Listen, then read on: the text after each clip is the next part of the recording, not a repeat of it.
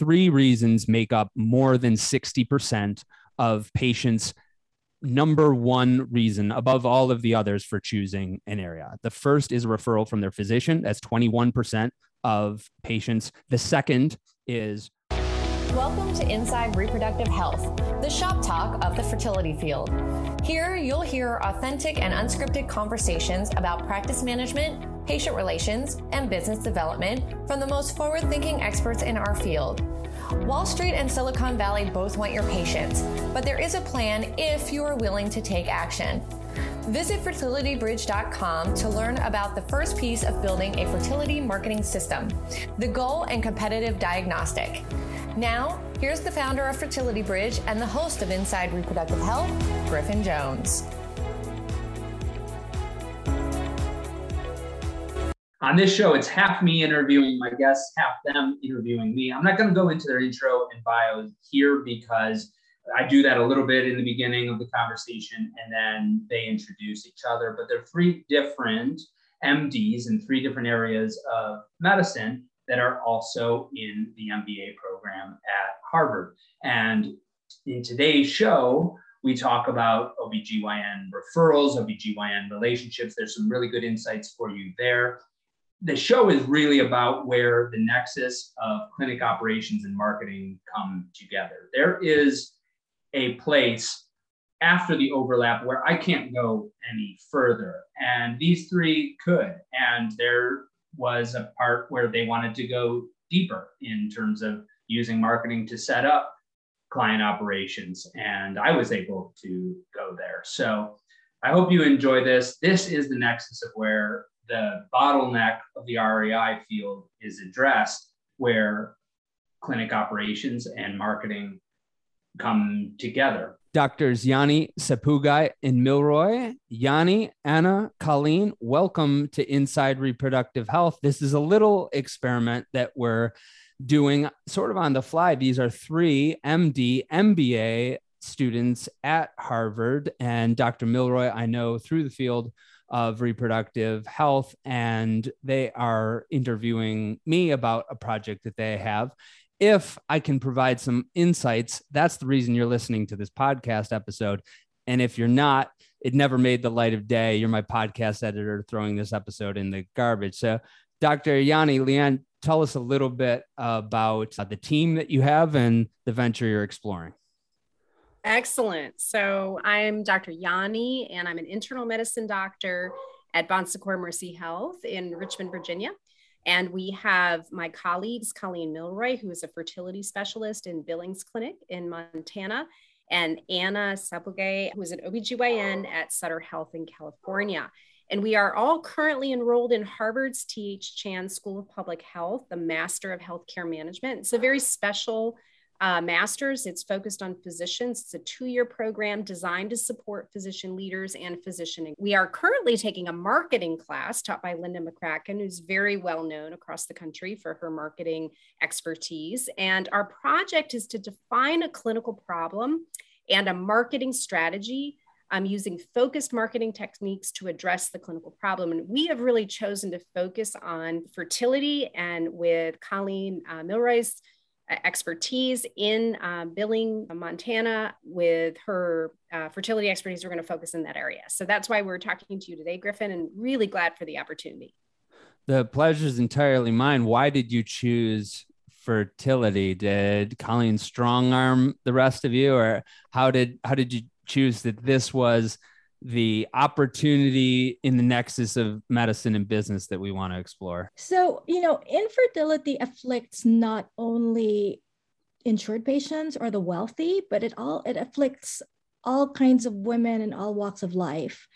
And with the expansion in Billings, our goal is to have health equity even within the infertility sphere. So if we are able to reach patients with infertility issues in rural America, minority women, that would be something that we would like to enter and possibly, you know, reach patients who have not been reached before in the infertility sphere. So, in your experience, what has been the best way to reach infertility patients? Is it by engaging them directly, engaging their community, or going to the providers that they see, like their obstetrician gynecologist or their primary care physicians? And for our target population, would we do that differently for patients in rural America? So the second, the answer to the second question, would you do it differently, is likely yes, because the answer to the first question is it depends on the area.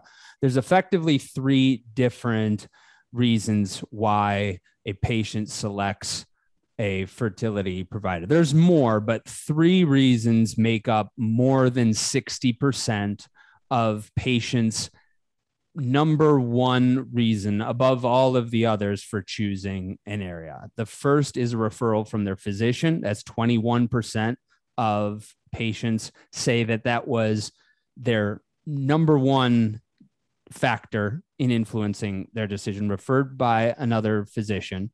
The second is referred by a friend at 20% and the third is location at 19%. I could be mixing up 2 and 3. I don't think I am. If I am, I'll I'll correct it in the show notes, but those 3 are on the heels of each other. 21%, 20%, 19%. Physician referred by a friend and location. I actually I think location is number 2.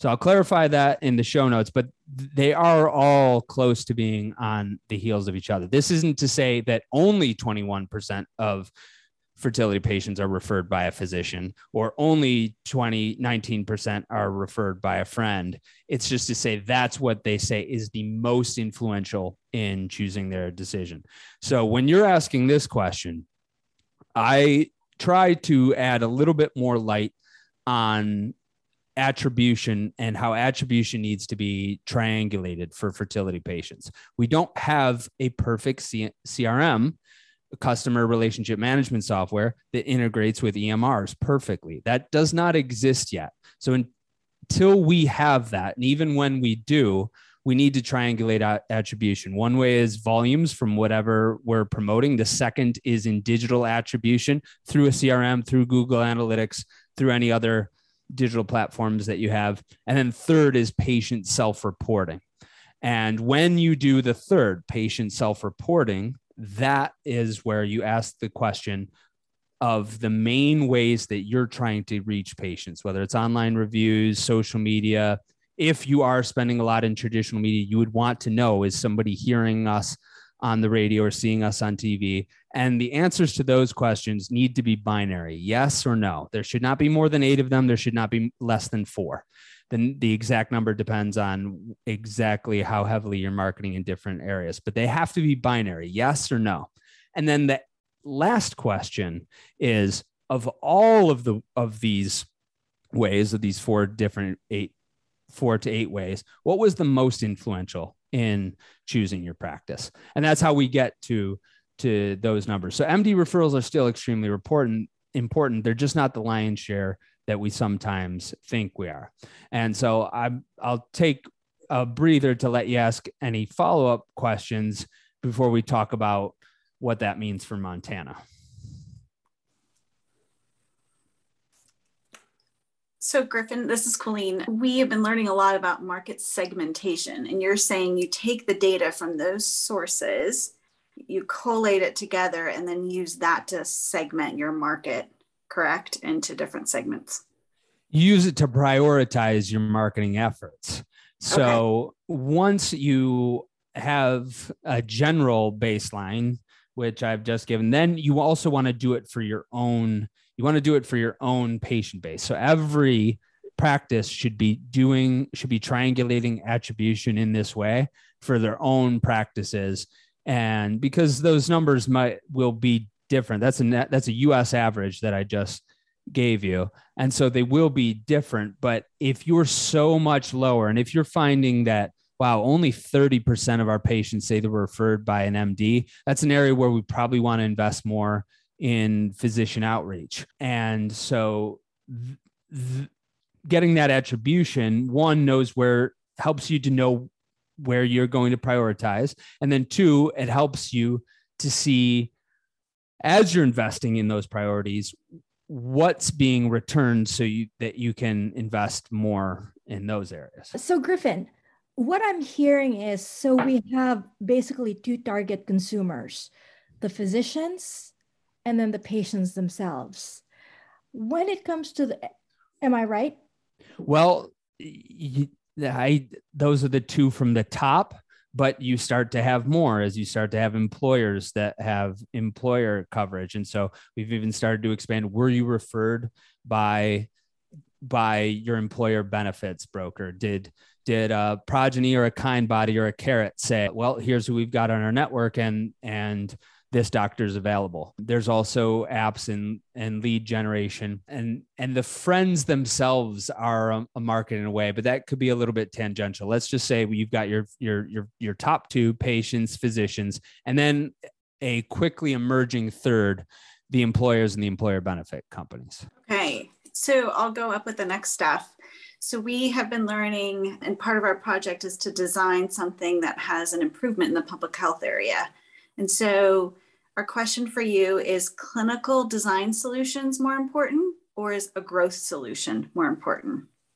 Can you define each, your- not just for the audience, but but per, perhaps for me as well, if I'm being honest. Uh, okay.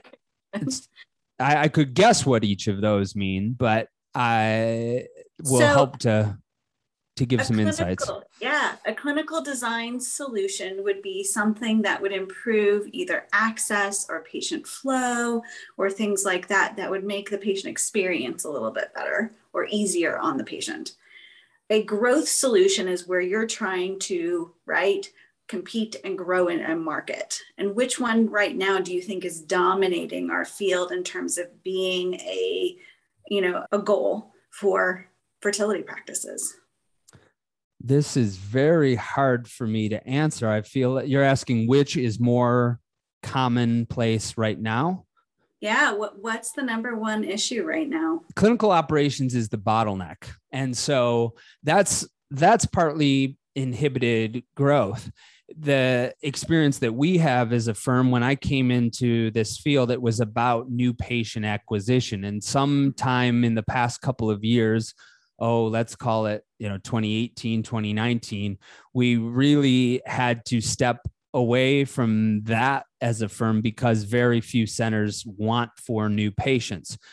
The bottleneck is on the clinical operational side. So, as a business development firm and a creative firm, where mm-hmm. we've started to step in is in the third and fourth phase of the of the patient marketing journey mm-hmm. at least the second phase and and really only using the first phase to set people up to move through the journey faster. So not using content so much just to get someone in the door but using content creative the way we answer the phone videos digital all to help people move through the journey faster and more easily take up less of clinicians time take up less of support staff's time not call support staff with with redundant questions not when they go see the financial counselor they have some familiarity with what they're going to talk about who the financial counselor is and so we have focused more on supporting not not supporting ops directly but on the content that allows ops to operate more smoothly as opposed to just getting new patients in the door. And so I think that growth is inhibited by this bottleneck that we have in the field right now. There's 1,100 of you, Colleen. There's 1,100 board certified REIs in the United States of America, give or take, eh, of a population of 330 million people.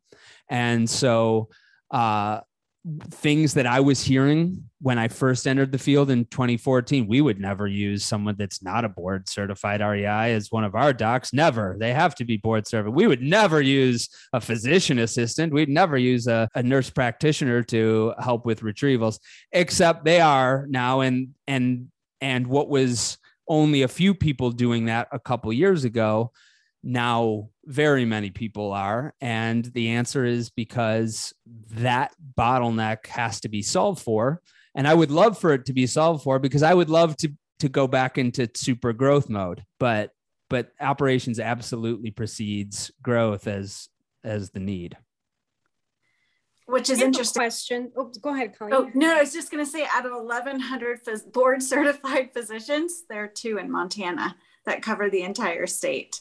So operations is going to be your bottleneck, right? There's only two of us. So that's a great, great influencer in our lives. Uh, and, and, and I, I don't believe that the two are are mutually exclusive. I don't think that they're divorced from each other. When we're having this conversation, we have to choose. Then yes, I'm going to say operations. But the way I've built my entire firm is to support that operation. So that so we take what was growth in terms of acquisition and turn it into patients that have more that are better educated that understand the the process of the clinic that have rapport with the physician so that operations can move. I don't think that they're totally divorced from each other. And I think thinking of them too compartmentalized is a mistake. But to your point, Colleen, about there being two of those in Montana, that's the case in a lot of states and cities across the country. And I've talked about it a lot on the podcast that it concerns me. I don't have data, but it just seems to me if I talk to 10 fellows a year, eight of them are going to a handful of cities, right? It seems to me that 20 of the cities in the country are getting 80% of the fellows. I don't have data to support that. So it could be wrong, but it really seems that way to me. And I would love to get that data for people. You know, it's interesting you say that because we have along, I'm the director of OBGYN in my department in, in et cetera. And there's a long line of infertility specialists who are trying to present to my department of 34 clinicians. So there's a lot here. And and and tell us again where you are. I am in the San Francisco Bay Area. Yeah, and many of the people that have been on the show, including some of the fellows, have gone to the the San Francisco Bay Area. So I do talk a lot on the show about what will become of your Buffalo, New York's, where I'm from, or your Youngstown, Ohio's, or your Billings, Montana's. And I try to make a plug that I think this, there's actually a lot of opportunity for REIs and fertility centers in those areas, but that could be tangential to uh, what you're looking into today, or, or, or maybe it's not. Tell tell me more, Colleen, about what you're what you're hoping to do, or, or at least exploring as a venture in these underserved areas. I think so. One of the things that we're reading is something called Blue Oceans. It's a an evaluation and an article by Kim and Mauborgne and at the Harvard Business Review, and it talks about you know there are red ocean strategies that really are more in a competitive market that are driven by dog eat dog. And then there are blue oceans. And blue oceans are opportunities where companies you know really create long lasting visionary successfully evolving new markets. And so they're actually not competing necessarily. They're creating their own new pie. And so that's really what we're focusing in on is how do you create this new pie maybe and how do you serve a market that you know in a health equity you know access issue over the course of history has not really had an opportunity to visit us in an easy way? So i'll let anna kind of ask because i think or, or leanne had some questions about the actual products that we're thinking about. This is fascinating. And so one of the marketing questions that i have griffin is you were referring to the advent of interdisciplinary expertise that is moving a little bit away from the physician as the sole owner of this type of work.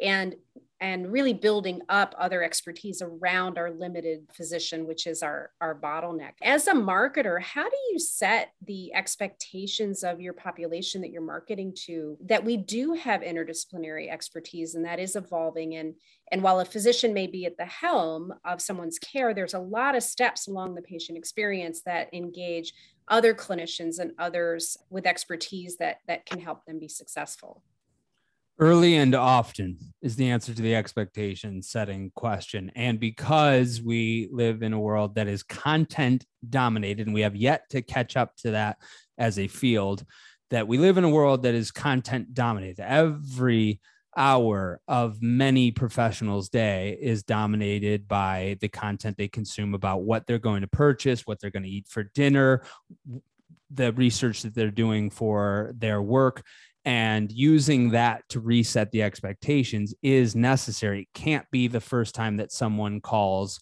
on the phone. So, okay, so great, Griffin. We, we need to use content to set expectations, but how? It's thinking of content in the form of a Russian nesting doll.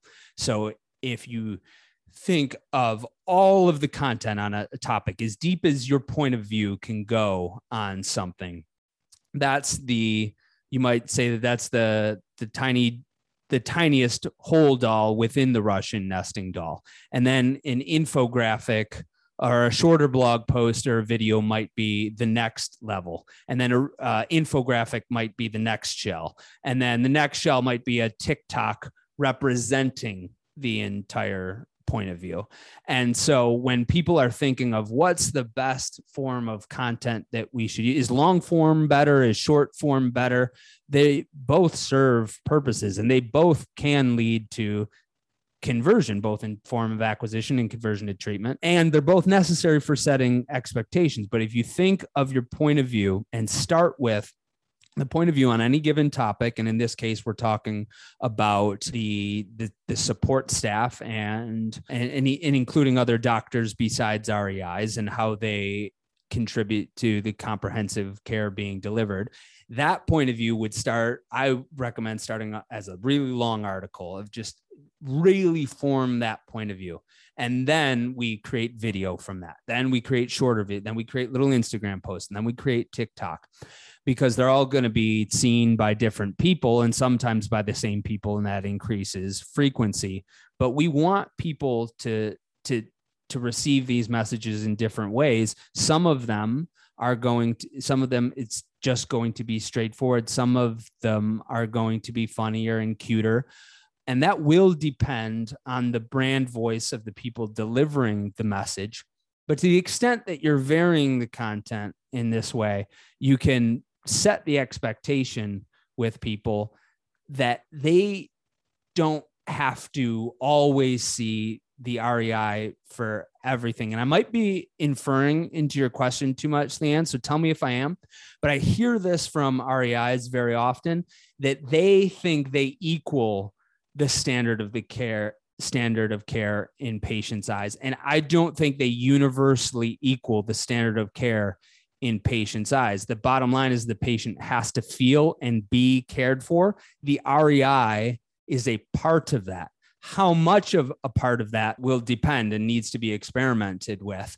But to the extent that we're setting people's expectations ahead of time, that hey you're going to see this person for this then this is john your ultrasound technician and this is mary your phlebotomist and this is Dr. Patel or this is your nurse practitioner. To the extent that people are familiar with these folks ahead of time, it makes it a lot easier that the REI doesn't have to be involved in every single thing all the time. This topic that we're talking about today, the REI bottleneck, access to care, the convergence of growth and improvement in clinical operations, is the perfect segue to introduce new sponsor for the show that I'm so excited to announce to you. You know who it is? It's Engaged MD. You know why I'm so excited about this? Because of the seven years that I've been in the field, almost nothing has been so lopsidedly positive as the feedback that I've heard about Engaged MD. I've been recommending them for years, at least since 2015. I hear nothing but good things from the clients that use us that we recommend to use Engaged MD and from other people in the field. And you've heard it too. If you've listened to this show, people come on this show. There's been several episodes where people would just bring up Engaged MD without me even asking. That's why I had to go get a sponsorship from them. And I'm so pleased to do it because this is a great time as you're starting to think about your 2022. You're sitting down, the investments that you're making to make life better for your staff and for your patients, the pre treatment education that Engaged MD allows you to scale so that you have more rapport with your patients, so that you have true informed consent, not just sticking a handful of papers or a stack of papers and having them sign it, but true informed consent so that you can tailor the patient education that they need, the standard of care that they need talk to them about their diagnosis, their prognosis, because they're better educated, they have true informed consent. That's the type of scale that Engaged MD provides. More than half of our clients use it. I guess I got to talk to the remainder that don't because everybody loves Engaged MD. And now that you're planning for 2022, now is the time. It's a quick win that you can give to your team to advance your practice because this is one of the leading companies in the field. They've got a product roadmap that's as long as my arm, and they're going to be around for a long time. And you have the opportunity now to get a couple bucks off. Go to engagedmd.com slash IRH and you get 25% off your implementation fee. That's for new customers. If you're talking to them, tell them you heard them on Inside Reproductive Health. Tell them you heard them from Griffin Jones. You get a couple bucks off with 25% off your implementation fee, and you'll be starting your practice on the best start that it could have, moving towards scale and moving towards patients who are better educated and have true informed consent with Engaged MD. EngagedMD.com slash IRH. EngagedMD.com slash IRH. Let's get back to this conversation. So, Griffin, going back to my question, well, first of all, thank you for that. But going back to my question of, of reaching um, our consumer, would it, from your experience, would it be different trying to reach rural America or specifically Montana, where you know people are four or five hours away that you're trying to reach? Probably. I can give you one thing that tends to be true for rural areas that is less true for urban coastal areas, which is the readiness of how effective organic social media is. And I'm not talking about paid social media running ads, I'm talking about organic social and the reach that comes from that. I've known when whenever we work with a small Midwest market group that and I see they don't have much of a of social media presence, but as long as I can tell, okay, these are good people, their patients are really happy with them, that it's like taking a match to dry tinder. And that doesn't tend to be the case in large urban coastal areas. And my hypothesis is again, this is I, I could be wrong about this, but I think that it's because in Billings, Montana, or Youngstown, Ohio, or Omaha, Nebraska, if you're 28 years old and you don't have children in many of those communities, you are not part of the social fabric and there's very few alternatives for you. And the center in this case has the opportunity to stop and say, we're your community. You do have a community. You have lots of neighbors, and you actually know some of these people. We're not going to identify them, but we're going to be here. And as you start to identify yourselves, you'll you'll start to to perhaps talk to each other. And now we, as the center, are at at, at this the, we the IVF center at the center of this social community. That is a means that's an advantage for rural centers that doesn't always exist for urban centers. And the good news for them is that it doesn't you don't have to spend a lot of money on advertising necessarily. You do have to spend the time to to create the content. Did that answer your question, Anna? Or was that did I take that off the rails? No, you it it it answered my question. Would you focus more on the providers then that are serving these patients and and reach them through their providers? Because as you said, if you're 28 and you don't have kids, you're sort of out of sync with social media. If I'm in a rural area in a small market, I'm I'm doing organic social first. The first thing I want to do is set up the attribution. So I know that if I'm I'm wrong about this, but if I'm just having to pick something from the bat in a in a rural small market not even necessarily rural but in a small market that tends to be a place where where family is the social fabric and not a manhattan or, or a san francisco then it's hasn't been the case every time or has it? I'm, I'm really trying to think almost every single time it's the case that that what's missing is is people knowing that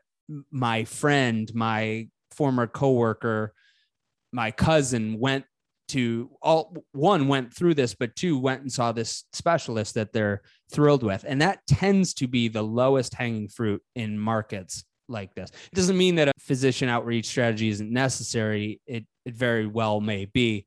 It tends to be the case in those marketplace that if if without digging into the attribution, which I would do if we if I were actually talking to a client, if I'm just guessing, that's what I would do. I have a question. There's been an uptick into the direct consumer kind of fertility testing. And I just wonder if that is a way to reach customer in a rural market or in a lower socioeconomic status or lower access, lower health equity area? Could that be a way that we connect with them first? Well, I think anytime that you have to drive three plus hours to a physical location anytime. And for those of you listening, Colleen's putting up her answers just up to eight hours in some of these in, in the interior West. That can be the case. Yeah, these are absolutely areas that expand access that ultimately serve as lead generation for mm-hmm treatment and for centers. So I've had Afton Vechery, the CEO of Modern Fertility, on the podcast to to talk about this concept. And some people might say, "Oh, that's that's not as good as the way we would do our testing here." And that may be the case. You can come on and debate it. I'm not a clinician. What I am saying is that it is a gateway into the next step. And to the extent that we can take out testing from the office, one, it serves as lead gen, two, it improves access because people don't have to travel the distances. But third is it goes back to tying in this theme of growth and this theme of client uh, of clinic ops where it's triage for the clinics in in many ways if you have a bottleneck of people a two month wait list of people trying to get in well wouldn't it be great if if some of these people had more information coming into the practice and you were maybe able to refer out to some of those things that an OBGYN or even a PCP could do. So I think triage is a part of of this as well as bringing the themes of growth and clinic ops together. Yeah, I, I wonder often, you know, in many of these kind of rural parts of America, these small critical access hospitals, many of them don't have the ability to run some of the tests we would like them to run. And so that direct to a patient's home where, you know, in the privacy of their home, when they don't have to go to this small town hospital where they know every single person who they walk, you know, walk by, and really have to divulge this very private and, and, scary you know diagnosis that you know they could be doing that in a little bit of a different way and putting it in the mail. And i think that could be a really great way to to access and to really you know care for these patients in the right way. I have one last question for me is do you think the future is directly working with payers and insurers to use this sort of home assessment kit in a way for fertility for those who have a, you know, basically ICD 10 diagnosis of fertility? It's a great question. It might be above my pay grade. Do you mean that the the providers would would require of the the payers to to, to go through these at home tests before they sent the patient to the office? Well, so to give you an example, payers are now um, acting in, in many ways almost as a clinical conduit. And a good example is is colorectal cancer screening. While you can't do home colonoscopy, you can test your stool for blood or a specialized test to determine if you have a higher likelihood or higher risk of cancer. And so, you know, we can imagine a future state where someone has been officially diagnosed with infertility and contacts their insurance company and they're able to actually directly administer the tests i can imagine a future that where then they direct them towards a fertility specialist that's in their network I I think this is part of the lead gen system that many of the tests themselves are trying to to do. So you're bringing up something to me of uh, that that's interesting of of the employer benefit brokers, the insurance companies doing it and being a part of it. Many of the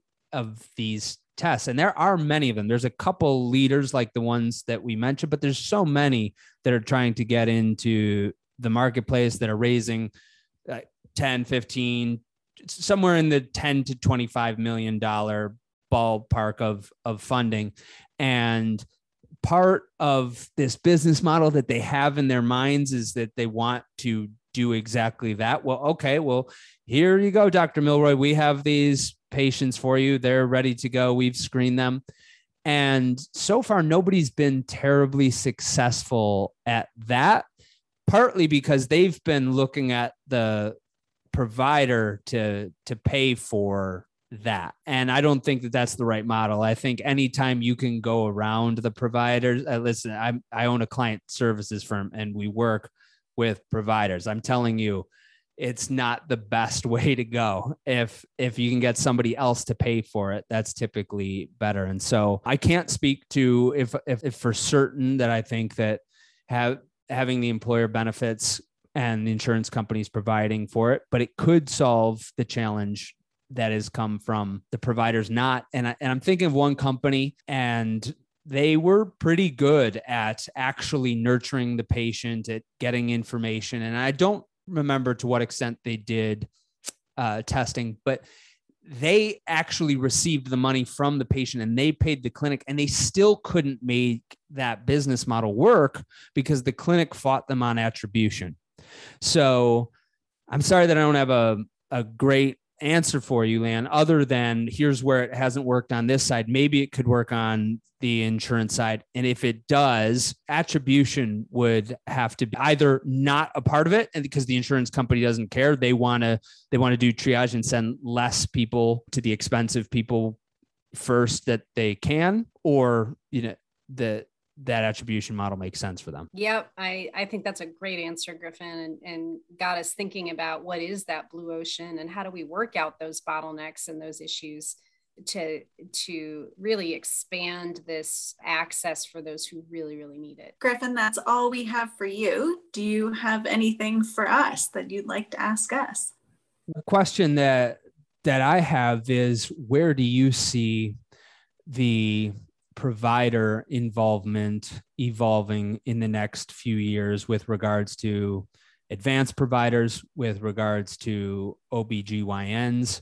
What do you see happening in this area? Because if the bottleneck can open, I can bring a lot more water into the the bottle. Right now, my firm is focused on okay, we have a limited, we have a narrow passageway. We need to make sure that the what's going through that passageway is going through as quickly as it can. But i would love to open up the passageway. What do you see happening on the the provider side?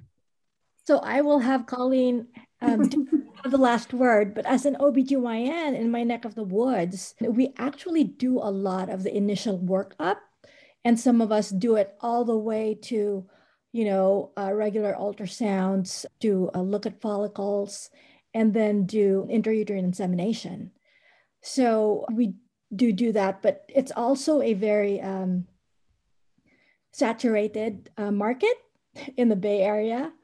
And, and so for some OBGYNs who don't even do the workup, we have the REIs who will do it from scratch and, and take the patient all the way through. So, I, to, as a marketer, that seems like the logical path to providing more access, getting more people in. But I'm not a clinician, so I can't speak to that.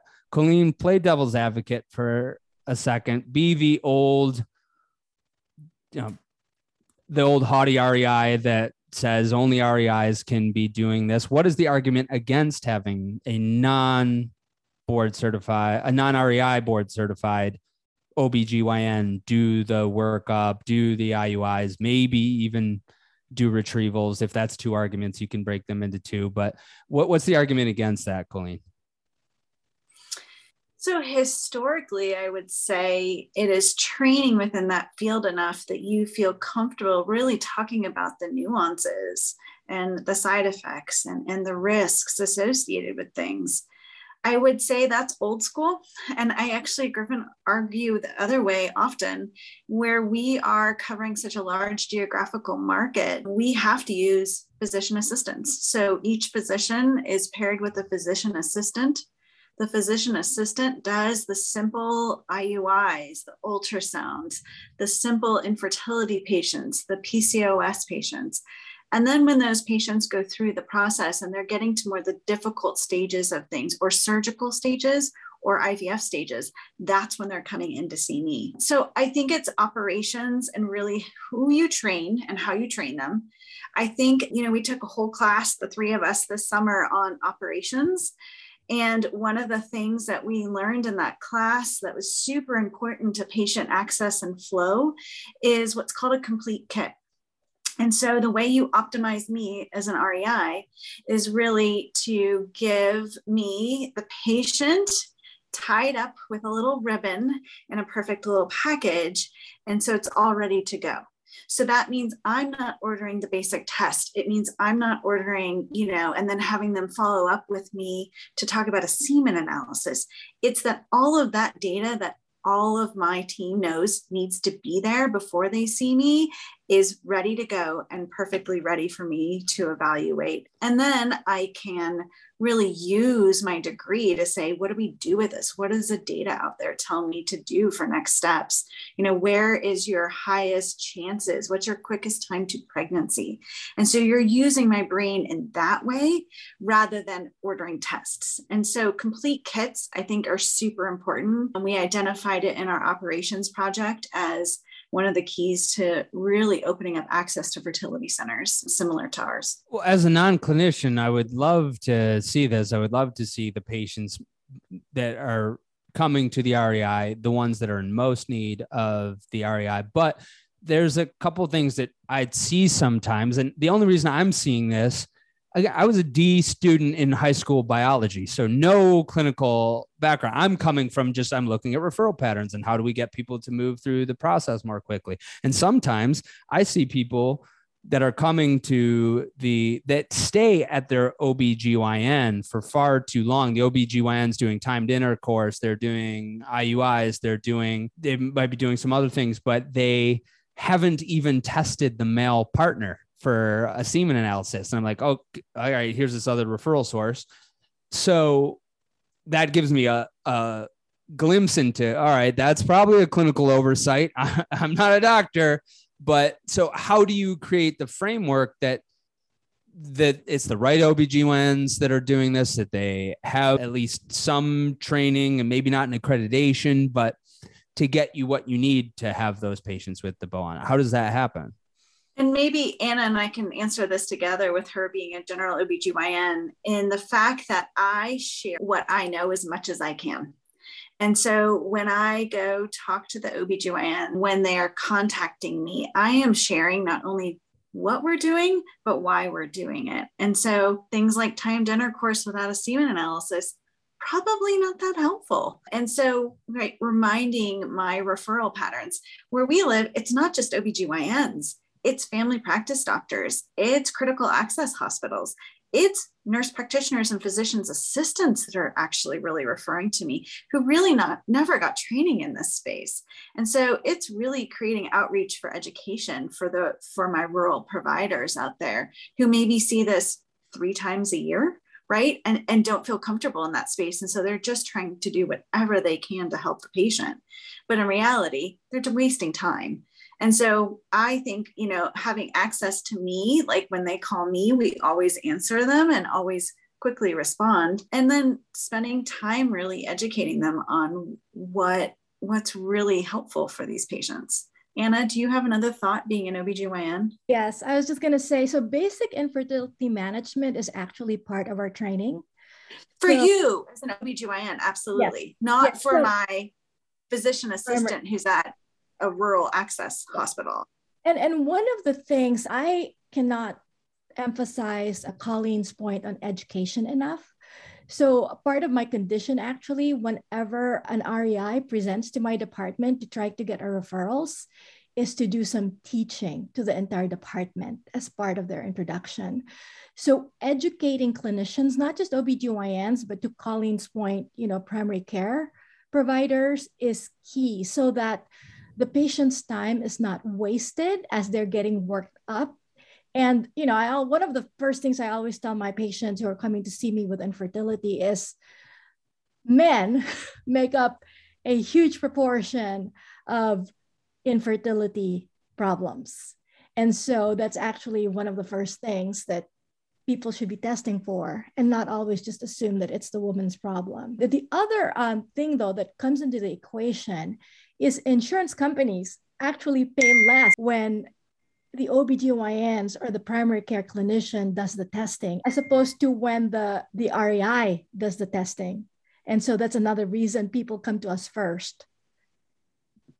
Well, what you just described is why I don't think referring provider outreach is going away as a as a strategy, as a business development strategy. It's not the end all be all of the single source of patron at, patient attribution, but it also ties into what's needed for triage to help qualify patients that are coming to the REI to move them through more quickly. So I've enjoyed this conversation with the three of you. It's having this clinical operations framework meet a marketing framework. They're not totally divorced from each other. It is a Venn diagram and they do overlap. So I, I do reach a point where I say this is as far as I can go on the train.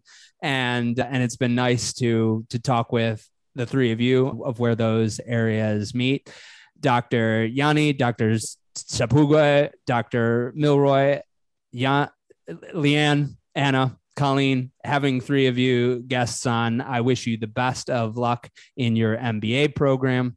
And thank you for doing that extra curricular business study to improve the quality of the standard of medicine and for coming on Inside Reproductive Health. You've been listening to Inside Reproductive Health, sponsored by Engaged MD. For technology to streamline patient education and informed consent, visit engagedmd.com slash IRH for 25% off your implementation fee. That's engagedmd.com slash IRH.